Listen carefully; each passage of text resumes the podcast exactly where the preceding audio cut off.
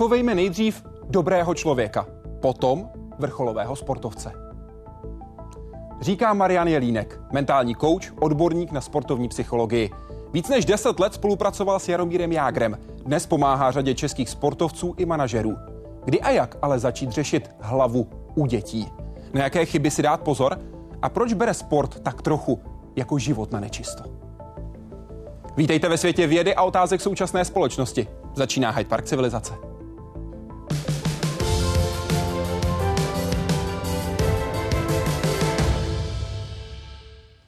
Pane Jelínku, přeji dobrý večer. Děkuji, že jste s námi. Hezký večer, děkuji za pozvání. Kolik z nás nežije na svém potenciálu? No, zajímavá otázka, možná by byla široká odpověď, ale já ji řeknu velice jednoduše. Já si myslím, že nikdo. A jsme pod nebo nad? Samozřejmě pod potenciálně něco hypotetického a vždycky to může být o něco lepší, aspoň toho jsem já zastánce.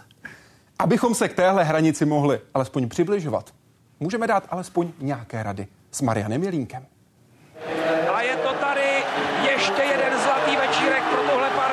Byl u předposledního triumfu české hokejové reprezentace na mistrovství světa. A to ve Vídni v roce 2005. Byl také u dvou posledních českých titulů pro hokejovou Spartu. A to v letech 2006 a 2007. To jsou hlavní hokejové milníky trenerské kariéry Mariana Jelínka, u kterých byl jako hlavní trenér nebo asistent. V hokeji se ale nepohyboval jen u týmů. Začal totiž daleko úžej a intenzivněji spolupracovat i s jednotlivci a velkými hvězdami tohoto sportu. Hlavně a především s Jaromírem Jágrem, ale také brankářem Petrem Mrázkem, nebo útočníkem Tomášem Hertlem. A po hokeji a hokejistech vykročil i mimo ledovou plochu. Spolupracuje proto třeba s aktuálně neúspěšnější českou tenistkou Karolínou Plíškovou nebo cyklistou Petrem Vakočem. Těmto všem sportovcům pomáhal v jejich kariéře, aby se dostali na vrchol a dokázali se na něm udržet. Pro ně všechny a další zájemce i mimo oblast sportu je, jak sám říká, pedagog a coach s úkoly třeba jak správně vyladit hlavu na klíčový výkon nebo jak řídit svůj potenciál a využít ho naplno. Protože jen samotný trénink a fyzická a technická připravenost je jen část úspěchu. Ta další, neméně podstatná, se totiž skrývá v hlavě. Jaroslav Zoula, Česká televize. A pokud se hlavu podaří dobře vyladit, dostane se sportovec do takzvaného flow. Co to je? Flow. Flow je termín, s kterým přišel americký psycholog Michael Csikszentmihalyi. Paradoxně ne, není to psycholog, který se zabýval sportem, ale všim si u muzikantů a v uměleckém směru, že když ten muzikant podává maximální výkon, nějaký výkon, maximální je otázka, jestli vůbec jde, ale podává výborný výkon, tak si uvědomil, že se dostává do určitého, dalo by se říct, tranzu do určitého stavu, a on ho nazval flow plynutím. Ten stav má několik parametrů a tady nemáme asi tolik času, ale jedná se o to, že člověk zapomene sám na sebe, že se mu trošičku mění časoprostorový vnímání, všechno běží nějakým způsobem rychlejc. Dokonce mi basketbaloví hráči říkají, že se třeba změní i periferní vidění a podobně. Takže je to opravdu zvláštní stav, ve kterém já jsem přesvědčený, podobně jako Čiksen Mihaj, jsme opravdu schopní atakovat ten svůj maximální potenciál v té dané věci, který se to týká. Jestli je to umění nebo sport nebo eh, jakákoliv jiná činnost, to v tomto případě nerozhoduje. V tomto stavu mysli si sebevědomý, uvolněný, odhodlaný. Vše plyne přirozeně. Popisujete ve své knize Vnitřní svět vítězů. Jak často se i ti nejlepší sportovci hmm. do tohoto stavu skutečně dostávají? Hezká otázka. Já si myslím, že pro mě se to stalo právě cílovým bodem. Když se mi někdo ptá, co je cílovým bodem toho mentálního coachingu nebo přípravy sportovce, tak je to především objevit tento stav. To znamená, já tomu říkám zónu optimálního fungování, což je ten stav, kterým jakoby podáváme ten nejlepší výkon, tak ho nejdřív objevit, poznat, specifikovat. A druhá věc, druhý krok toho mentálního coachingu, jak se do něj dostávat a jakou potom také využít a udržet tedy. Určitě. Pojďme se podívat na jeden případ, který by tím flow mohl být. Lukáš Krpálek, olympijský vítěz. To můžeme říct teď. Ale takhle to vypadalo těsně před tím rozhodujícím nakonec zlatým zápasem. Když se teď na Lukáše podíváte, co myslíte, že mu běží v hlavě? Jo, je to těžká otázka, ale bych nebyl alibista. Myslím si, že nějakým způsobem přemýšlí o, o tom, co ho teď čeká. Vnímám nádech, výdech, jeho oči hovoří o tom, že je totálně zaujatý tou činností, respektive tím okamžikem, který za chvíli má přijít. Je tam nějaký uvolnění a myslím, že tam dochází k tomu, že se pomaloučku dostává do toho stavu, který by měl vypuknout v okamžiku, kdy rozhodčí dá pokyn. Fight. Tohle je jeho soupeř, který šel ale proti českému reprezentantovi, který teď půjde na tatami. Když se teď podíváme na jeho chůzi, vy, když ho vidíte, Říkáte si, je tohle chůze vítěze? Ježíš Maria, tak teď vím, že je to chůze vítěze, ale ve své podstatě bych neodvážil říct, že je to chůze vítěze, ale vnímám na tom, že to není ani úsměv, ani smutek a to je jeden ze znaků flow, takže ano, vnímám totální absolutní rozplynutí do okamžiku a takový nějaký pocit euforie, užití si a krásného stavu, který by měl vec k tomu, že podá za chvíli ten maximální výkon. Neznamená to, že vždycky musí vyhrát. On sám, když byl hostem Hyde Parku civilizace, tak říkal, že když šel do tohohle zápasu, tak si říkal, chci si to užít, s tím jsem do toho šel. Tohle je cesta k flow. Já si myslím, že je to jedna z bodů, kdy vlastně ztratíte takzvaný psychoentropický myšlenky. Jakmile tam máte takový ty hypotézy, jak to asi dopadne a obavy, strachy, anxiozity, tak ty nás právě do toho stavu flow nepustí. Nás do toho stavu pustí v okamžik, kdy vlastně se tam dostáváme přes emoce. Už uh, nějaký pan Maslow, psycholog, který stanovil pyramidu, tak uh, v, tý, v, tý, v tom vrcholu je peak experience, peak performance a hovoří o tom, že do tohoto stavu se můžeme dostat právě jenom emocí, jenom láskou, totálním zaujetím, vášní, B, tam se nemůžeme dostat racionálně. Tak, teď se dostanu do flow. To opravdu nejde. Je to jedna z těch věcí, na které musí nejenom sportovci pracovat, aby se dostali alespoň co nejblíže ke svému maximu. Jak byste srovnal za sebe z hlediska důležitosti talent, fyzickou, mentální práci, genetiku a zázemí? Je, to je krásná otázka, ale já bych asi trošku alibisticky odpověděl, záleží jak na jakém sportu. A záleží samozřejmě i e, na věku a na druhu, respektive jestli se jedná o výkonnostní sport, nebo se jedná vrcholový sport.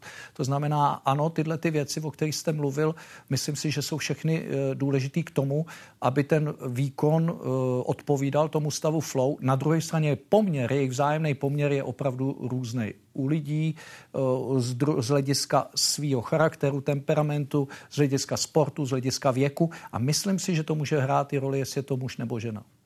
V jakém směru? No, ženy jsou emotivnější, ženy jsou citlivější. Já bych neřekl emotivnější, to je možná špatný slovo, protože mě často uh, ženy, když to řeknu, uh, upozorňují, ale teď chlapi, vy jste hrozně emotivní, teď se podívejte na střídačku, na zápase a tak dále. Takže to opravdu, já říkám, senzitivnější, citlivější, z hlediska ne, uh, to je to, ten lakmusový papírek je tam trošičku jakoby citlivější na ten impuls zvenčí. Kdo spíš bude mistrem světa? Ten, kdo nemá talent, nebo ten, kdo nemá, jak vy říkáte, evoluční nastavení mysli, tedy že neustále hledá chyby? Já si myslím, že eh, je to, je to samozřejmě kombinace těchto věcí a zase, buďme upřímní, talent herní, hráče, hokeje, fotbalu je asi z hlediska hráčství, to znamená e, prožitku ty hry jako takový, asi trošičku nutnější, než když vememe třeba talent z hlediska vzpírání. Nechci tím urážet samozřejmě z hlediska talentu, e, že by to byl sport, na který nepotřebuju talent, určitě ne, ale z hlediska určitých periferních schopností, z hlediska spolupráce, sociálních vazeb, tak to v tom vzpírání opravdu není. Takže záleží, o jaký sport se jedná. Sport chápu jako život na nečisto, řekl jste pro Lidové noviny v březnu 2016. Co se naučíme sportem pro život na čisto? No já si myslím, že hrozně moc. Já si myslím, že už staří řekové nás upozorňovali na to, že ta zdatnost, ale oni, musím upravit, nemluvili jenom o fyzické zdatnosti, to na tom bylo to úžasné. Olympijské hry nebyly jenom o fyzickém výkonu, ale byly tam takzvaný ve směru kalokagáty, rozvoj rozumu, těla, duše, takže zdatnost Aristotelova, a tím já trošičku provokuju, to mi chybí v současnosti. My jsme zdatnost vlastně eliminovali na fyzickou zdatnost, kardiovaskulár, svalstvo, ale zdatnost platnost byla morálka, byla etika, byly dodržování hodnot, pravidel. No to je krásný téma do současnosti. Proto říkáte nejdřív dobrého člověka a potom vrcholového sportovce. Jednak a jednak si myslím, že jako bychom si měli uvědomit, že vrcholový sportovec, když to říkám především rodičům, eh, víte, eh, je dlouhodobá statistika, v hokeji znám, v jiných sportech ne, že každý z tý dítě, který začne s hokejem, se tím živí Mm-hmm. To znamená ve své podstatě myslet si, že zrovna to moje je to stý a už s tím od začátku jít do toho, tak si myslím, že je trošičku ambice, která je velice, velice jaksi na tenkém ledě a vytváří v tom dítěti a v té společnosti trošičku takové, já provokativně říkám, cílový fetismus. To znamená vlastně, že nám jde především hlavně o ty výsledky, ale já bych ten vrcholový sport až tak neikonizoval a myslím si, že by bylo fajn, kdyby jsme se trošičku soustředili na to, že eh, do určitého věku je přece ta nejsilnější motivace vytvořit emoční vazbu toho dítěte k pohybu, ke sportu a potom možná až ty výsledky, respektive potom až ten tvrdý tlak na ty výsledky. Pojďme se na ty jednotlivé kroky, v životě lidském podívat. Podíváme se na jednotlivé oblasti života, kdy začneme tím, kdy je dítě ve věku, kdy rozhoduje rodič, potom ve věku, kdy už se rozhodovat samo, kdy máme mladého sportovce, který třeba uvažuje o tom, jestli bude profesionálním sportovcem nebo ne, a pak máme dospělého, který se buď sportem živí, anebo sport může být vhodným doplňkem pro jeho život. A zaměříme se vždycky na čtyři oblasti. Na to, co chceme získat, čeho chceme dosáhnout, jaké máme nástroje, kdo v tu chvíli hraje klíčovou roli a také, jaké děláme nejčastěji chyby. Čeho chceme dosáhnout u dětí, které se ještě sami nerozhodují a rozhodují za ně rodiče? No, já si myslím, že to je otázka právě na ty rodiče, ale čeho já si myslím, že bychom měli chtít dosáhnout, je především to, že do určitého věku, řekněme, já budu mluvit o hokeji, do 7-8 let věku dítěte je pro mě velmi podstatný, aby jsem dokázal vybudovat silnou emoční vazbu toho dítěte k hokeji. Myslím si, že v té době není tak podstatné, jestli to dítě bruslí o něco líp nebo hůř, jestli dává góly, nedává góly. Myslím si, že to není tak důležitý. Ta startovací pozice pro mě je velmi důležitá, vytvořit silnou emoční vazbu daného dítěte k pohybu, respektive teď v tomto konkrétním případě ke hře jménem lední hokej. Tedy mám to rád, já to chci, Výborně. líbí se mi. Vášeň, touha, nadšení. To je dobrá startovací pozice, která vytváří v subjektivním světě toho dítěte určitý, já tomu říkám, eh, pozitivní, odpuste mi, humus, který potom má vlastně z hlediska toho semínka, proto říkám humus, který do něj zapadá v podobě těch tréninkových impulzů, má potom rozměr toho, že ten tréninkový impuls rozkvete. To znamená, u toho dítěte je extrémně důležitý, především tréninkový impulzy, proto je důležitý, aby ty trenéři byli vzdělaní, aby věděli, co a jak, aby znali něco o tom dětském tělíčku ale na druhé straně je i důležitý, do jakého prostředí to semínko zapadne. To znamená ten subjektivní svět toho dítěte. A v tomto pojetí si myslím, že u takhle malých dětí je především důležitý, aby ten subjektivní svět toho dítěte byl zaplavený tou emoční vášní. Hrozně mě to baví, chci to dělat. Proč? Protože z tohoto důvodu vychází vlastně potom takzvaný implicitní učení. To znamená, to dítě to chce objevovat a to je nejcennější učení. To dítě chce samo sít trénovat, to dítě chce objevovat fotbal, to dítě chce objevovat danou hru. Nakonec objevuje chůzi, když je malinkatý a já jenom provokuju, že tenhleto, cesta, to objevování je ta nejcennější z hlediska toho učení. Kdežto je explicitní učení a to je často, který děláme příliš brzo, že říkáme, jak to všechno má být. My nenecháme a nedáme čas tomu dítěti, aby to trošičku objevilo. A dostávám se k těm podmínkám, o kterých říkáte. Já si myslím, že bychom měli vytvářet podmínky především proto, aby to dítě získalo silnou emoční vazbu. A druhá věc, abychom vytvářeli podmínky při tom trénování k tomuhle implicitnímu vývoji, rozvoji. Bavili Jak by to tedy mělo vypadat? Jaké máme ty nástroje, které my jako rodiče máme k dispozici? Já si myslím, že těch nástrojů je celá řada. Jeden z nich je samozřejmě osobní příklad. Druhý z nich jsou podmínky, v kterých to dítě vyrůstá. To znamená podmínky, v kterých vyrůstáme. Jestli si někdo myslí, že v Pakistánu a v Indii se rodí děti talentovaný na kriket, tak uh, myslím, že to tak není, ale je to tím, že vyrůstají v podmínkách země, kde ten kriket je každý den v televizi, kde na každém plácku, já jsem se vrátil nedávno ze Sri Lanky a byl jsem překvapený, tam se nekope do balónu, ale všude děti hrajou kriket. To znamená, je logicky, že vyrůstá v podmínkách, a takhle vznikají vlastně národní sporty. Že jo? Český národní sport hokej, protože jsme vyrůstali v podmínkách, teď už to bohužel není, taky uvidíme, co se s hokejem stane, kde na každém plácku a na každém rybníce se hrál hokej. Kanadský jezera, brazilští fotbalisté. Není to to, a myslím si, že to není to, že v Brazílii se rodí děti s genem fotbalisty. Ne, myslím si, že je to z toho důvodu, že vyrůstají v zemi, kde ten fotbal je na každém rohu, v televizi, jsou tam ty sportovní ikony a vzory. Dostáváme se teď k důležitosti mm. těch vzorů podle kterých ty děti potom napodobují. Vy vidíte kličku toho svého a vy najednou tento dítě jsme ho napodobovali na tom plácku toho šéfa, toho borce, který tu kličku udělal. U těch nejmenších je ale tím největším vzorem asi rodič. Měl by být. Když nesportuje rodič, bude sportovat dítě?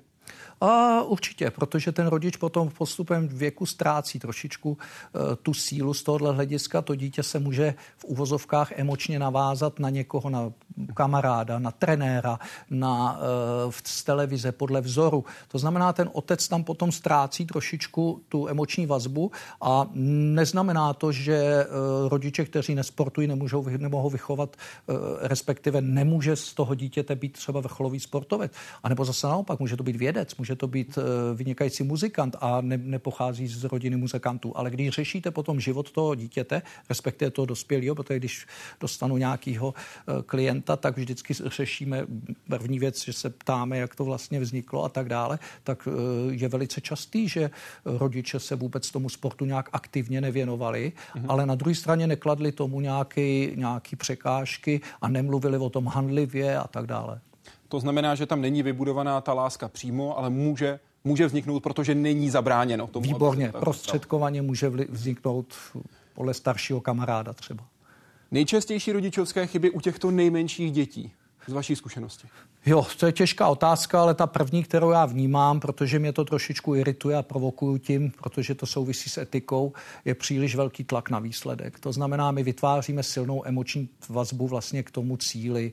A jestliže vytvořím v dítěti, a na to bych jako trošičku apeloval, příliš silnou emoční vazbu, že za každou cenu chci vyhrát, za každou cenu musíš mít samý jedničky, za každou cenu, aby si se stal tamhle manažerem, podnikatelem nebo vrcholovým sportovcem, musíš, musíš to, tak samozřejmě eh, ta silná emoce k tomu cíli může vést k tomu, že já to chci tak moc, tak podrazím kamaráda, tak eh, podplatím rozhodčího, tak eh, prostě potřebuju to dítě dostat na tu vysokou školu a eh, trpí velmi etika.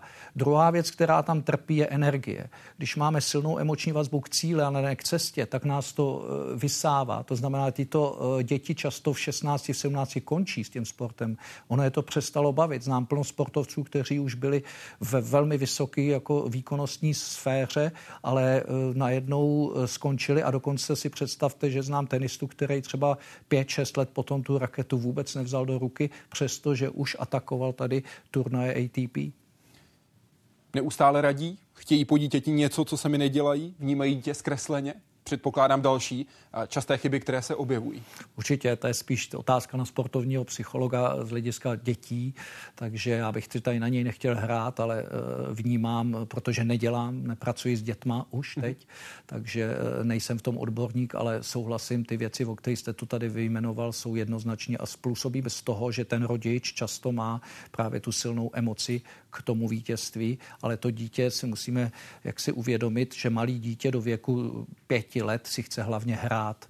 Dítě si jde stavět na písek hrát a nehodnotí, jestli je hezký nebo špatný. My to zhodnotíme. Dítě si kreslí a ten obrázek často není podobný ani tomu, co nakreslí a jde nám to ukázat a my řekneme, je, to je hezký panáček, ošklivý paná. Dítě chce tu činnost. Dítě je v právě daleko blíž tomu stavu flow.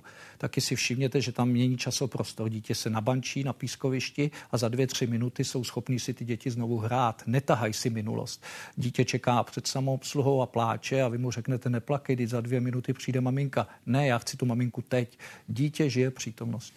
Jak správně pochválit to dítě, když vám nakreslilo toho panáčka?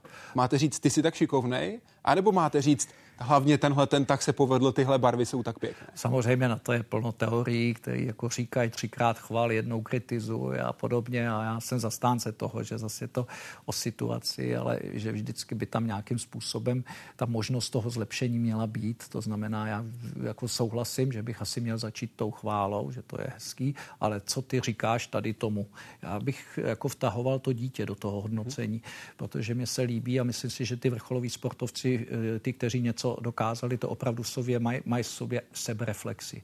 A tu sebereflexi mít e, dobrou, pravou, relativně objektivní, přestože je subjektivní, tak je, si blíží se objektivitě, tak to je něco, co toho člověka potom dostává a posouvá dál. Uděláme krok do další kategorie. Mladý sportovec, dítě, které už rozhoduje samo o sobě, v okamžiku, kdy dohraje třeba basketbalový zápas a my ho chceme pochválit, máme říct, hrál si dobře, na ten basket si fakt šikovnej, anebo máme říct, hele, je vidět, že si fakt poslechl toho trenéra a ty výskoky se ti fakt povedly. Určitě eh, asi směřujete k tomu, ty konkretizaci toho pokynu. Určitě, jestliže někdo hrál dobře, tak to je takový jako velice abstraktní pojem, ale hrál si dobře, protože si se dobře vracel. Moc si se mi líbil, jak si zachránil ten koš, jak si zachránil ten gol. To znamená, eh, v této, vy jste to řekl, eh, kdy to dítě už není vlastně, je to na, tom, na té hraně puberty, tak ono se taky plno věcí v tom dítěti děje, ať už jsou to biochemický a něco se nám děje v mozečku, tak eh, ve své podstatě je tam ten odpor, je tam vzdor, to dítě už není na dálkový ovládání. To znamená, ono nás do určité doby poslouchalo možná proto, že muselo, ale nebylo s tím stotožněno. A neozvalo se, ale teď už se ozve. Proto vznikají hádky, proto vznikají první nedorozumění a proto taky může nastat, že to dítě najednou hodí tou tenisovou raketou v 17 a řekne, tati, já ti na ten tenis kašlu, já už ho hrát nechci. Otázka zní, jestli tam byla silně vybudovaná vazba k tenisu, anebo jestli to byla vazba ke sportu jenom z toho, že to chtěl tatínek.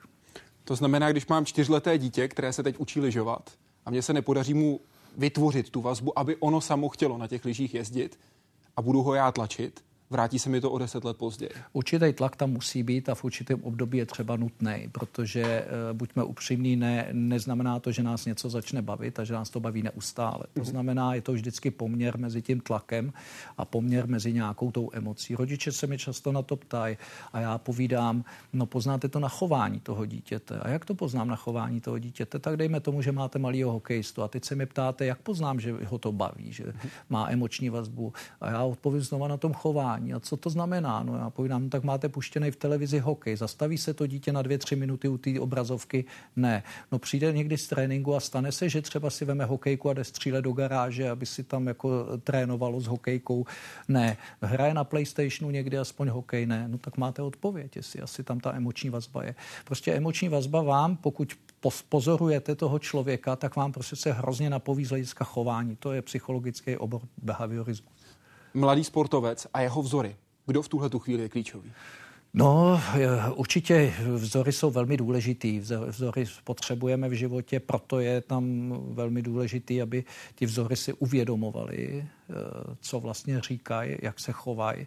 A proto si myslím, že nejenom z hlediska sportu, ale z hlediska jakýchkoliv eh, osobností naší společnosti, ať už politických, obchodních, biznismenských, to je úplně jedno, tak je důležité, aby si ty lidé uvědomovali, že ten vzor pro to dítě opravdu je, že oni to napodobují. A jestliže teda mluví někdo vulgárně a já ho mám jako vzor, tak ho chci napodobit. Jestliže žvejká, tak ho chci napodobit. Jestliže má tabák, tak ho chci napodobit. To prostě tak u těch malých dětí eh, je velmi časté, takže z tohohle hlediska by určitě bylo fajn a do určitého věku to tak asi si myslím je. Jsou to ty rodiče, proto je velmi důležité, jak se chováme před svými dětmi. Jestliže mi tří, pětiletý dítě bude dávat pusu na dobrou noc a vidím je denně odpuste mi u stupidního seriálu s lahváčem a s nějakým sejrem a klobásou, tak jako je asi hodně nešťastný si myslet, že vybuduju v něm nějaký vztah ke vzdělání a k pohybu.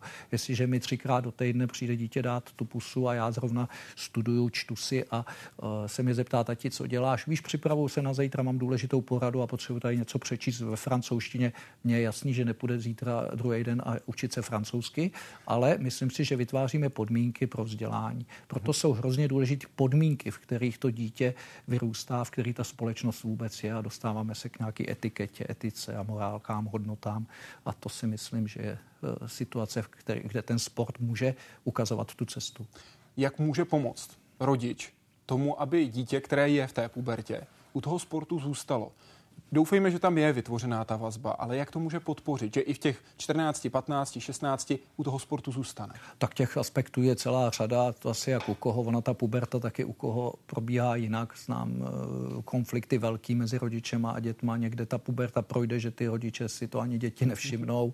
Máte u, hol, u holčiček, to je jiný, protože tam dochází často taky prvním láskám, zamilování a jsou trošku někde jinde. Já si myslím, že tam to vyžaduje ohromnou trpělivost a začít jednat s tím eh, člověk človíčkem už vlastně eh, téměř dospělým, jako opravdu s dospělým, to znamená jako s partnerem, uh-huh. ale na druhé straně eh, určitý limity a striktní toho, já jsem hranice, toho jsem jako zastánce, to znamená, nejsem zastánce takového toho příliš uh, velkého jaksi úplní volnosti, že ono to nějak dopadne, nech tomu volný průběh. V určitých situacích ano.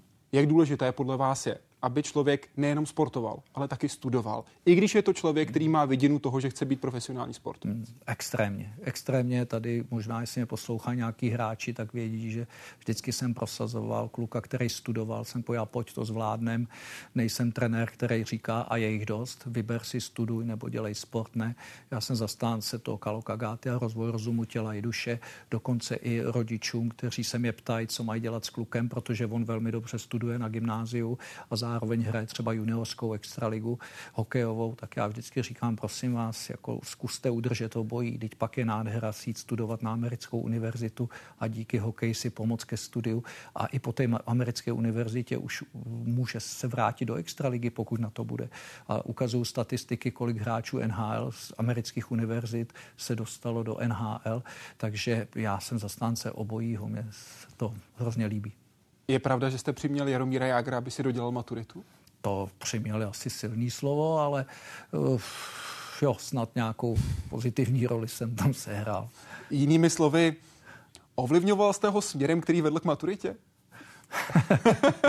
a tak Jarda je zvídavý kluk, Jarda je velmi inteligentní, to jako nechci, aby vyznělo tady, že nemá na to, aby měl maturitu, ale vždycky, jsme lítali letadlem a dlouhé cesty, tak jsem jenom tak páka naznačil, hele, ty máš taky znalosti, vědomosti, angličtina přece vůbec není problém, tak proč by si tu maturitu nedodělal, protože já myslím, že mu chyběl eh, poslední zkoušky ve čtvrtáku plus teda maturita, takže to bylo relativně, relativně snadný. Takže jsme se učili čapka v letadle a podobně. Takže byla sranda, ale uh, musím říct, že jako uh, tu maturitu opravdu udělal. Jak si někdo myslí, že to za něj někdo ne, tak to není pravda. Opravdu tu maturitu dělal. Kdy dostávat děti z komfortní zóny? Ať už jakýmkoliv způsobem, a teď se nemusíme bavit jenom o sportu, kdy je dostat z toho, v čem jsou komfortní, na co jsou zvyklí? Já si myslím, že ideálně je, když jsou z ty komfortní zóny téměř pořád. To znamená, e, náš život probíhá ve třech základních zónách. Zóně komfortu, ta nám je archetypálně blízká. E, máme ji z toho důvodu, že když nelovíš, tak odpočívej. To máme v sobě nastavený. Proto si taky všimněte, když lidé dělají něco, co je nebaví a odejde ten, který je má jakoby hlídat, tak je prokázaný třeba ve stavebnictví, že 70 90% toho času ty lidé se opřou od volopatu s prominutím. Nebaví. Je to přirozený. Když odejdete z tréninku a ty hráče ta věc nebaví, tak se opřou u mantinela a začnou si povídat. Je to normální přirozenost. Proto na tou zónou komfortu máme takzvanou zónu učení. Ta zóna učení nemusí být vždycky edukace, může to být nějaký čas. Může to být u malého dítě, to může být čas. A ta zóna učení je pro nás důležitá, protože tam nastává právě ta silná emoční vazba. Všimněte si, k čemu máte pokoru, k čemu máte respekt, čeho si vážíte, věci, kterou dostanete zadarmo, nebo věc, na kterou jste se musel nadřít. Mm-hmm. Jaký je rozdíl, když vyjedete lanovkou na sněžku a vyjdete tam pěšky? Pocit, to i to pivo chutná líp. To znamená... To se nebavíme teď o dětech. Pardon, určitě ne. To znamená, že já jsem zastánce toho výstupu z komfortní zóny. Nechat ho prožít neúspěch, nechat ho prožít porážky, eh, jak si nechat ho čekat, eh, umět prostě pracovat s těma výstupama z komfortní zóny, protože jinak nám bohužel přibývá eh, lidé, kteří mají daleko sníženou eh, frustrační toleranci a eh, taky se, není tajemství, že nám přibývá lidi, lidí na antidepresivy, že nám přibývá lidí, kteří mají problém se spaním, prášky na spaní a tak dále. To znamená, z tohle hlediska si myslím, že ta doba přílišného blahobytu nám vlastně ubližuje. Ono si, vemte takový naivní příklad, souvisí s pohybem, blahobyt z hlediska jídla.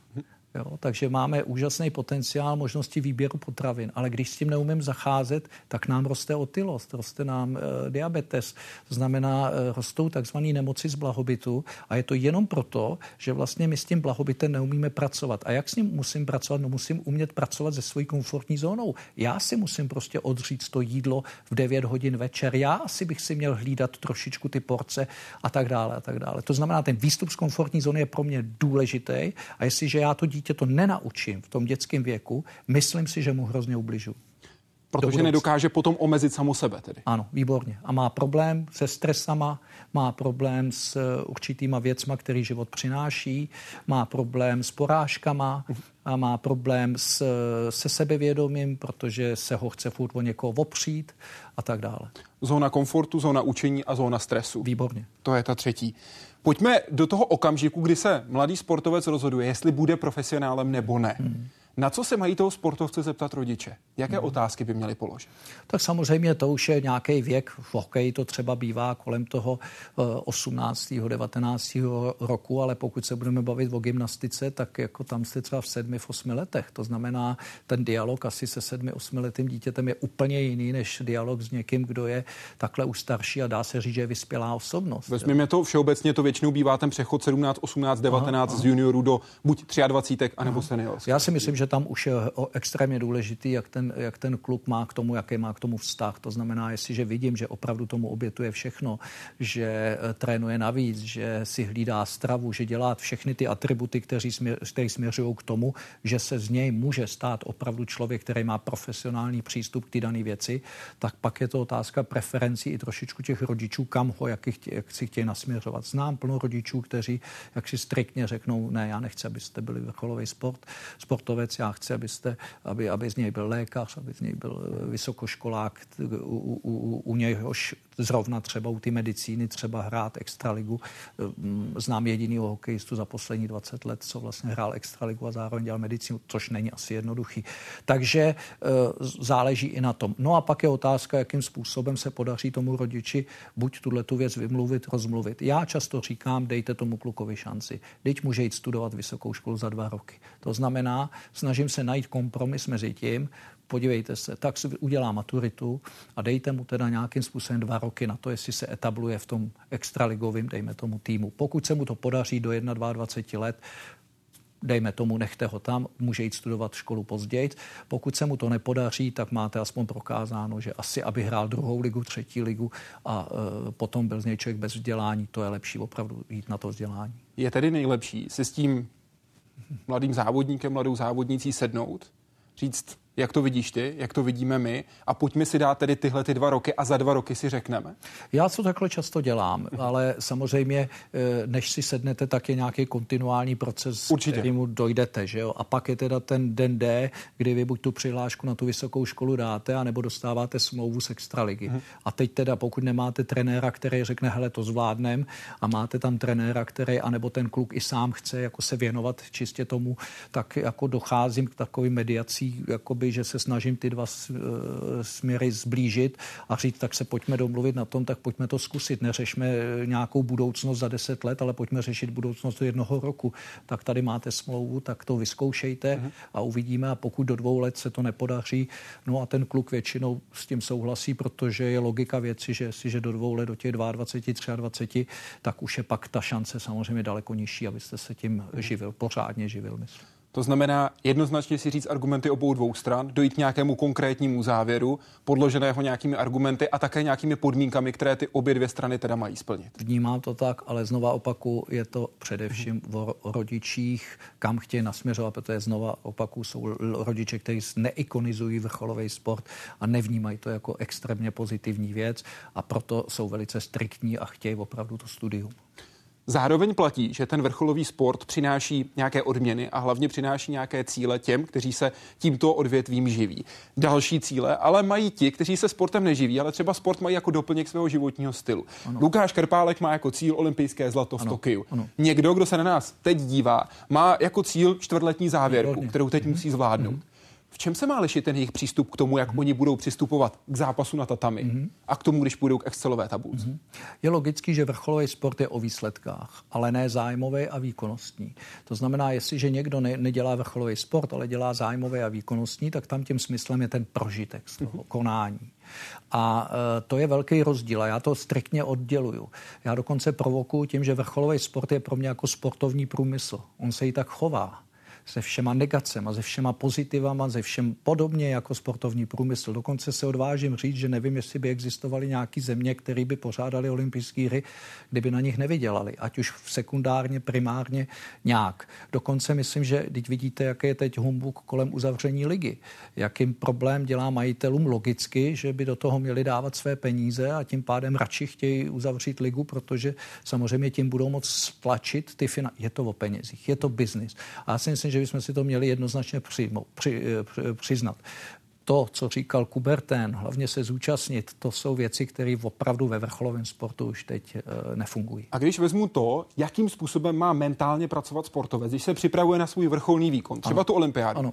a jak má pracovat člověk, který se chystá na svůj vrcholný mm-hmm. výkon, ať je to třeba nějaké důležité jednání, nebo třeba operace v nemocnici. Mm-hmm. Mm-hmm. Čem se liší to, jak si má nastavit svůj hlavu? Já si myslím, že se moc neliší. Já si myslím, že to je velmi podobný, protože v obou dvou případech se jedná o určitou krizovou situaci. A já jsem zastánce toho, že krizová situace u těchto nejlepších z nejlepších by měla být podmínkou pro to, abych podal maximální výkon. Mm-hmm. To znamená, právě ta krizová situace by mělo být, já dokonce sportovcům říkám, v okamžiku, kdy s nimi začínám, jednoho dne budeš krizový situace milovat a potom si teprve ten vrcholový sportovec. Milovat to. Spíš jsem řekl krásnou větu. Když jsem se před zápasem začí, přestal bát, zjistil jsem, že mám končit s tenisem. Proč? Protože to chvění, ty nervy, to, to, to jak si ta nervozita, pozitivní nervozita, když už pak není, no tak vlastně vám to signalizuje, že jako o nic nejde. A tím pádem pochopil, že už nepodá ten maximální výkon. Ale musíte ji milovat, protože ty krizové situace u někoho vyvolají právě obavy, strachy a schodí vás do propadliště poražených. Proto je důležitý ten vnitřní stav a to nastavení umět pracovat s tou krizovou situací. Jinými slovy, do flow se může dostat i účetní stavař, do flow se můžete dostat na koncertě, do flow se můžete dostat, dokonce si všimněte, když jsem o tom přemýšlel, že to flow nás dostává právě umělecký směry. Mm-hmm. To je zajímavé, že to umění, aspoň já si to tak myslím, je pravým umění, když se tam dostáváme do flow. Když jdete na koncert Mozarta, Beethovena, tak věřím, že lidé, kteří tomu rozumí a dělají jim to hezky, tak se můžou dostat do stavu flow při tom poslouchání. Ale může se tak dostat i fotbalový fanoušek na Spartě, který se dostává do absolutní přítomnosti, mm-hmm. proto je to tak atraktivní efektivní. Proto si myslím, že to diváci, ono nás vytrhává z ty každodennosti a dostává nás do absolutní přítomnosti. Během toho utkání nebo krásného divadla, kina, nepřemýšlíte, jaký máte starosti, co se to jste nechal venku v šatně. Samozřejmě skončí film, divadlo, a už to tam máme zpátky. Ale ty dvě hodiny jsme úžasně relaxovali, protože jsme byli v tom flow. Jeden z těch nástrojů, který vy popisujete ve své knize Vnitřní svět vítězů, toho, jakým způsobem se přiblížit flow, jak se dostat do tohoto stavu, je spjatý s tím, co máme v hlavě. A to jsou dvě naše já. Co tvoří to naše druhé dvojče? No, já když jsem si jako eh, ty techniky nějakým způsobem eh, tvořil a inspiroval jsem se samozřejmě z různých publikací a eh, z logoterapie a z dalších směrů, tak jsem si uvědomil takový, dalo by se říct, negace našeho myšlení. A jednou z tou negací našeho myšlení, kterou vlastně jsem se, s kterou jsem se setkával ve vrcholovém sportu a setkávám neustále, je to, že vlastně máme dva druhy myšlenek. Jedny myšlenky jsou myšlenky, které si vlastně sami vyvoláváme. Chceme o tom přemýšlet, chceme nějakým způsobem něco řešit. Ty nám nevadí. Nám vadí myšlenky, které paradoxně nechceme. Sportovec vám usíná před důležitým závodem, on racionálně ví, že má spát, že se má odreagovat, že potřebuje sílu a tak dále, jenže oni mu chodí myšlenky. Co když to skazíš? Co když zítra pozdě vystartuje z bloku? Mluvím o konkrétně plavci. Co když se přijdeš o sponzory? Co když je to poslední olympiáda? Na uši, na, to znamená, ale on ty myšlenky nechceš. To nechce. To znamená, ta otázka zní, čí jsou. Čí jsou, když já je nechci. A ve si podstatě to sousloví mentální coaching vlastně to řeší. Mentál, myšlení, coaching, vedení. To znamená, já bych měl inspirovat toho sportovce a učit, aby uměl tyhle myšlenky vést a ne, aby ty myšlenky vedly jeho. Mm-hmm. A v to je to druhé já, se kterým my můžeme komunikovat. Výborně. Takže když přijdou myšlenky strachu, tak přišlo to druhé já. Vlastně Aha. nepřišel strach. Přišly takzvaný, on se tomu odborně říká psychoentropické myšlenky, rušivý. Nás to ruší. Já je nechci, ale nás to ruší. Vy zdůrazňujete, že je důležité si tohle druhé já pojmenovat, protože díky tomu, že něco pojmenujeme, tak to poznáme. Máme k tomu nějaký vztah. Eh, já jsem totiž zastánce toho, že s tím druhým já se musím skamarádit. Já mm-hmm. ho nesmím zatlačit do podvědomí a zatlačit ho někam jakoby vytěsňovat. Mm-hmm. To, to skamarádění vlastně začíná pojmenováním. Když mm-hmm. se s někým chcete skamarádit, jak se představíte, že jo? Já jsem Marian, vy jste já. Ale jestliže se se s ním chci skamarádit, musím si si začít povídat. Aha. Takže ve své podstatě paradoxně nepřišel strach, myšlenky strachu, obav, ale přišlo to moje druhý já, který už mám pojmenovaný. Dejme tomu, že se jmenuje Ksena, jak tam uvádím u jedné holčiny. Nebo u jedné se, tenistky, ano. ano. Ano, A tak dále. Takže tím, že ho pojmenuju, začnu vlastně si uvědomovat, že mám tyhle dva druhy myšlenek. Hmm. Já budu Ksena. Zkuste to na mě logikou. No vy byste mi musel říct, proč jste za mnou přišel. Já mám strach, zítra prohraju. No a já vám logicky říkám, že asi ten strach z něčeho pramení. Třeba, že jste s tou soupeřkou prohrál nebo něco a tak dále, ano. nebo jste s ní hrál pětkrát, prohrál se. Vždycky mě rozdrtila, vždycky měla lepší podání než já, vždycky mě no tlačila já k základní snažím, Já se snažím vlastně vytvářet v tom člověku dialog, který hovoří o tom, představ si, že koučuješ svoje dítě. Přijde za tebou to dítě s tím letím parametrem a ty bys mu měl dát logický argumenty, aby se přestalo bát. Kde bereš tu logický argument, že i když s někým prohraješ desetkrát, jak to, že bych měl prohrát po jedenáctý.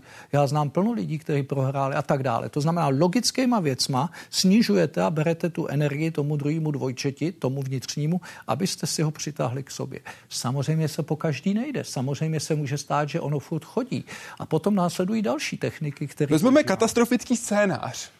Když budu vaše ksena, jak, a mně, se ne, a mně se nepodaří vás utišit. Vy ne. furt chodíte. Já pořád chodíte. mám problém. A já se naštvu a řeknu, víš co, tak si to pojď představit. Tak teda jo, tak prohrajem. No, co se stane?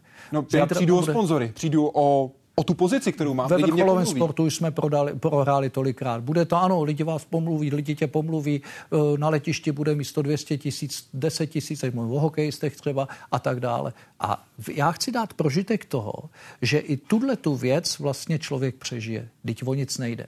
Problém, který tu je a který vlastně je zatím letím v pozadí, je ten, že my máme dva druhy strachu. Jeden strach je takzvaný strach intuitivní. To je strach o náš život. Ten máme archetypálně daný, pramení z nějakého našeho archetypálně staršího mozku, dejme mu název plazí, jak říká mnoho e, psychologů. A z toho pramení ten strach o život, který vede k tomu, že buď utečeme, zaútočíme nebo skoprníme. Ten je dobrý, ten nás brání. To, že já tady dám čtyřmetrovou propast a řeknu vám přeskočte a vy jste na základní škole s odpustěním skočil tři metry, tak řeknete, no neblázně, bych se zabil. Ten nás brání. Dítě vyleze do pěti, šesti metrů, otočí se, bojí se, že spadne to je správný strach, protože by opravdu mohlo dojít ke katastrofě. Ale to, že se dítě bojí, že zítra píše diktát a počurává se kvůli tomu v deseti letech, to, že se dítě bojí prohrát, vyhrát zápas, dokonce i vyhrát se někdy bojí, to přece není zdravý. To je strach racionální. A ten strach racionální, pozor, ten nebrání naše životy, ten brání naše ega. A tenhle ten strach už pramení z neokortexu, z naší racionální vyhodnocení dané situace. A pokud vlastně si člověk uvědomí, že s tímhle strachem se dá právě na bázi tohohle dialogu pracovat, tak jedna z těch technik je, že vlastně si ten prožitek té porážky uděláte, zjistíte, že už jste prohrál xkrát například, anebo zjistíte, že i tu porážku prožijete. Často ukazuju na příkladech lidí, kteří se někam hodně daleko dostali a stejně v jejich ve svém životě měli plno porážek. Proto v tomto případě říkám, že úspěch ve sportu, možná i v životě, je daný podle toho, jak se zachovám k neúspěchu. Jak se z toho dokážu ponaučit a jak Výborně. se k tomu postavit? Někdo se urazí, někdo se naštve, někdo se tak bojí, že už do té situace nikdy nechce jít. A jiný se z toho poučí a jde dál. A tohle bych měl probrat se svojí ksenou v hlavě. Já si myslím, že určitě. A tím pádem, když ji to vysvětlíte, tak ona úplně stejně, jako když přede mnou bude sedět ten sportovec, tak za chvíli přestane mít otázky, protože vlastně už je nemá. Vy jste mu logicky, pokud se vám to povedlo, znova opaku, tak jste logicky vlastně mu vyčerpal tu energii a tak se na ve své podstatě jakoby jde do toho boje s váma. Ale tady je princip toho, a to si právě lidi často neuvědomují, já jsem zastánce toho, že vy s tou ksenou máte hovořit, i když nepřijde. To znamená vyvolat jí, dojít za ní, ano, najít jí. Pochválit jí. Když jsme vyhráli. Výborně. To znamená, já řeknu Kseničko, dneska to byl vynikající Výborně. zápas. Ve sprše si třeba ten sportovec s tou ksenou popovídá, nikdo to neví, poděkuje, dá jí five a řekne zítra zase ráno na tréninku. Mám s ním mluvit na hlas? Mm, to jak u každého. Někdo dokonce, mi jedna holčina mluví u zrcadla. Dívá se u toho do očí svých, pokud teda třeba se připravuje na trénink. A to je další bod. Často si děláme chybu, že eh, pokud se bavíme o tom vnitřním dialogu, že ho používáme jenom v okamžiku vlastně zápasu. Mm-hmm. Ale já bych se s tou Ksenou měl skamarádit, v tomto případě s Ksenou, eh, jak si eh, neustále. Já bych měl ho připravovat na trénink. Mám plno sportovců, kteří mají určitý rituál, to znamená těsně před eh, stadionem, dejme tomu poslední světla před stadionem, vypínají mobil, vypínají rádio a začnou si mluvit s tou svojí, v tomto případě, jak říkáte, Ksenou. Co nás dneska čeká na tréninku? Bude to těžký, 20. minuta, tam to bude peklo, zvládnem to spolu, bolí tě nohy, mě nebolí, jak to cítíš? Mě bolí bolí nohy, no ale my to přece zvlá, máme nějaký cíl. A teď je tam důležitý, abych já právě v tomto případě jednak zvládal ten vnitřní dialog, mm-hmm. ale všimněte si, co je na tom podstatný, že to naše první já, ne tak sena, to já e, číslo jedna, musí mít jasný cíl a vizi, co chce. A to je problém u mnoha sportovců a lidí. Oni vlastně nemají tak silnou emoci, protože když něco extrémně chcete, tak vlastně máte ty racionální argumenty na to, prostě já zatím jdu. A mám jasno. Tak, a to je hrozně důležité. Takže já pracuji na dvou rovinách. Jednak na tom určení toho cíle, to jsou techniky klasický, koučovatelský, grow, smart, a jednak na tom vnitřním dialogu. Mhm. Doleva i doprava. Jak mám se svou ksenou mluvit v průběhu toho, což jsem v zápase nebo třeba během nějakého jednání? Pokud jsem v zápase nebo během jednání, to znamená v té činnosti, je ideální, když si nemluvím vůbec, respektive ona vůbec nepřijde, protože já jsem ve flow. Mm-hmm. Řekli jsme si, že stav ve flow je stav bez myšlenek. To znamená, v tomto případě tak se na vůbec nechodí a to je ideální. Nejlepší je, když hráč během zápasu je to divný, nemyslí vůbec na nic. Jestliže Jarda Jágr s prominutím, a snad mi to odpustí, byl na bránu a přemýšlel by, jestli udělá kličku doprava, doleva, mezi nohy nebo do víka, on to prostě udělá. Messi, když hraje, on to prostě udělá. To znamená, to tělo v tom okamžiku, možná ošklivý termín, jede na autopilota. Ty myšlenky ho vlastně neruší. Myšlenky v tomto případě by byly brzdícím parametrem. Znám hráče, pracoval jsem s hráčem z NHL, který v New York Rangers měl problém ten, že když šel na bránu, tak se mu tam začaly honit hrozně myšlenky, že přemýšlel, kam ten puk vlastně umístí a docházelo často k tomu, že byl už za bránou. To znamená, než to rozhodnutí došlo, ta, ten sport je tak extrémně rychlej, zrovna třeba ten hokej, tenis a další, že já nemůžu přece přemýšlet o tom, když ten míček na mě letí, kam ho dám. Já hraju ve své podstatě očima. To mi říkala Martina Navrátilová. V takovémto případě, když si povídám se Xenou nebo se svým druhým já, tak se snažím přesvědčit to své druhé já, že všechno bude v pořádku, že jsme se domluvili jako kamarádi, máme jasno. Sám ale říkáte, že ne vždycky se to povede, jsou ale samozřejmě i jiné techniky, o kterých píšete. Jedna z nich je dereflexe. Ta cílená dereflexe, tedy snaha zaměřit se ne na sebe, ale na výkon, na to, čeho chci dosáhnout, je tento případ.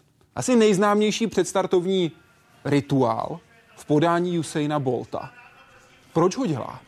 Tak samozřejmě já ho tolik neznám, toho kluka, ale moje jaksi uh, teorie jednak samozřejmě jsou to lidé, kteří potřebují ke svýmu výkonu určitý narcismus. Tohle a pak jsou to tyhle ty gesta, které, který on se soustředí před tím startem. A využívám tady druhýho, nebo myslím si, u, u jiných sportovců, s ním nepracuju samozřejmě, uh, využívám takzvaného druhýho, def, druhýho jakoby deficitu našeho mozku. Nemůžeme myslet na dvě věci najednou. Mm-hmm. To znamená, když zaplníte to přemýšlení tím rituálem, tak ona tak sena vlastně nemůže přijít. To znamená žádný obavy, strachy, hypotézy, jak to asi dopadne. Proto vlastně máte třeba u brankařů, kteří během komerční přestávky u hokeje, jak vyjedou a jezdí tam tu osmičku a u toho třeba si čtou reklamu po spátku, popředu, aby to tam vůbec do té hlavy tak se na neměla prostor vejít. To znamená, je to určitým způsobem, že ten mozek je zatížený jinou věcí. Využívám to v této technice právě, eh, já to říkám z fyzického prostředí, když mě bolí rameno, a začne mi extrémně bolet zub, tak si všimněte, že to rameno přestalo bolet. To znamená, oni se tam jakoby ty dvě bolesti nevejdou a podobně se tam nevejdou ty dva typy myšlenek. Tedy nástroj, kdy i tělo ví, že se má skoncentrovat? Teď se dostávám do toho okamžiku, kdy jdeme na to, kdy jdeme za tím svým výkonem. Ano, je důležité to dělat třeba tyto rituály těsně před tím výkonem, mm-hmm. protože pokud to uděláte půl hodiny, tak samozřejmě za tu půl hodinu tak se na ještě dvakrát může, může doběhnout. Druhou variantou je ta náhodná dereflexe, kdy typicky třeba závodník dobíhá na start na poslední chvíli, kdy to sotva stíhá. Ale u té cílené dereflexe nebo u toho samotného posledního okamžiku před startem může, a viděli jsme to i u Lukáše Krpálka, hrát roli vizualizace. Tedy ano, to, že já ano. si představuji to, jak to bude vypadat. Mm-hmm. Na co typicky sportovci mm-hmm. myslí a na co? A to je pro mě důležitější. Má myslet člověk, který stojí před dveřma zasedací místnosti, kde jde na důležité jednání. Mm-hmm. Tak samozřejmě ta vizualizace má e, několik důvodů. Jedna věc je, že já si trošičku jako přehrávám dopředu, jak bych si přál, aby ta situace dopadla. Mm-hmm. To znamená, vizualizuju si ten průběh. Jo, já jsem zastánce toho, že bych si třeba, když mám čas, ne těsně, jak tam šel Lukáš, ale třeba když vizualizujete týden, 14 měsíc předtím, nebo ta vizualizace probíhá i delší dobu, tak je důležité si vizualizovat i ty problémy To znamená vizualizovat si i věci, které jsou negativní. S tím jsem s mnoha věcma, eh, s mnoha psychologama nesouzním. Ale já jsem zastánce toho, že vizualizovat si tu nepříjemnost, ale končí to pozitivně, ale já to zvládnu. Tedy já, já si je vyřešil. Výborně. Já nejsem jako vizualizovat si jenom, jak zvedám pohár a jak to všechno hladce probíhá, protože pak nastává v člověku očekávání. Takže ta vizualizace, to je jeden efekt. Druhý efekt je ten, že vlastně vy, když vizualizujete, tak vlastně přemýšlíte o něčem a už tam zase nemůžete pustit tu ksenu. To znamená, je tam i ten efekt toho vytěsnění ty kseny, ona čeká v přecíni, protože vy teď vizualizujete. Nemůžu vizualizovat a u toho myslet na strach a obavy. To nejde. A třetí věc, ta vizualizace samozřejmě má nějaké etapy, má nějaké části. Někdo vizualizuje tím způsobem, že jakoby na pomyslném plátně přivře oči, Lukáš měl zavřený oči, nemluvil jsem s ním, nevím, jak probíhá jeho vizualizace, pokud vůbec, a může si tam vizualizovat jako na pomyslném plátně. Myslím si, že tam třeba došlo k tomu, eh, myslím, že to někde psal v médiích, že dokonce tam eh, měl toho kamaráda svýho, takže tam měl tu fotku, kterou měl s sebou, takže je možný, že to měl i, že to měl i jakoby součástí vizualizace, že za něj jde vlastně bojovat, aspoň to tak říkal. Takže to je jedna věc, že vlastně vidíte pomyslně sebe na tom plátně. Druhá ty vizualizace, které souvisí už s takovou ideomotorickou přípravou, je, že vy vlastně se vnímáte jako, že už tu akci děláte. Vy si do té postavy mhm. vlastně jakoby vlezete. A to je jiný. Takže každý tu vizualizaci trošku vnímá jinak. Někdo tu vizualizaci vnímá tak, že tam má tu, ten i tu idol, ten, tu ikonu kterou vlastně on má rád, tak vizualizuje si, jak by to udělala ta ikona, ten můj vzor a díky tomu se potom můžu vydat stejným stylem. Tady vidíme tu vizualizaci možná, která probíhá v, uh, probíhá v hlavě Lukáše Krpálka. A vidíme taky ten dech. Výborně ten dech, jakou hraje roli? Já tady eh, právě kombinuju tři ty, eh, tři ty techniky, takhle těsně předtím. S Lukášem nepracuji, takže nemůžu za něj mluvit, ale eh, vnímám tu vnitřní dialog, který teda já inspiruju, to jsme si mhm. vysvětlili. Následuje pak vizualizace a potom jsou dva, tři hluboký nádechy, výdechy. Ten dech samozřejmě kopíruje naši psychiku. To znamená, jestliže jsme nějakým způsobem ve stresu, máme takový to, já tomu říkám psí dýchání, to mělký, takový to mm ale ty hluboký výdechy a nádechy vlastně mají tu psychiku smírnit, mají to napětí odstavit. Ono to souvisí trošku s parasympatikem, sympatikem, což je nervový pletenec tady v té oblasti, kdy vlastně vy tou eh, bránicí tlačíte tím hlubokým nádechem, proto je důležitý dýchat nejenom do ramen, ale i do břicha, tlačíte na ten parasympatikus, sympatikus a tím dochází od, k určitýmu takovému uvolnění toho těla. Takže jestliže chcete uh, můžu vám říct, že třeba u tenistek máte na to 25 vteřin, kdy oni vlastně mají mezi dvěma servizama. Dejme mm-hmm. tomu, že ta teniska udělá nějaký druhý double fall už. Přichází její ksena, začne jí říkat, ježiš, ty jsi to zase zkazila, to bude zase vypadat, bla, bla, bla. Okamžitě ksenu utípá, K1 promlouvá s ksenou, vysvětlí racionálně, hele, že jsem dala dva debly, to vůbec neznamená, že musím dát třetího debla, dej mi pokoj. Vizualizuje si následující servis, jestli půjde na kříž nebo půjde tam, podle toho nebo return a končí to dvěma, třema nádechama a za 10-15 vteřin ten člověk má svůj subjektivní svět nastavený úplně jinak, než kdyby, pokud se mu to povede, než kdyby vlastně neudělal vůbec nic. Před dvěma lety v lednu jste pro Forbes Česko řekl, že je důležité nastavit si začátek toho, kdy chci udělat nějakou změnu a také si dát čas. A zmínil jste tři týdny, 21 dnů, které bychom měli vydržet, nehodnotit a až po jejich uplynutí se můžou začít ukazovat první benefity té naší nastoupené cesty. Problém ve sportu a u sportovců je ten, že pokud jak si jim něco eh, říkáte, tak vrcholový sport je tak rychlej, že oni chtějí okamžitý efekt. A já, abych to očekávání toho okamžitého efektu eh, snížil, tak eh, samozřejmě dávám určitý čas, aby to nehodnotil, aby to, aby to vyzkoušel.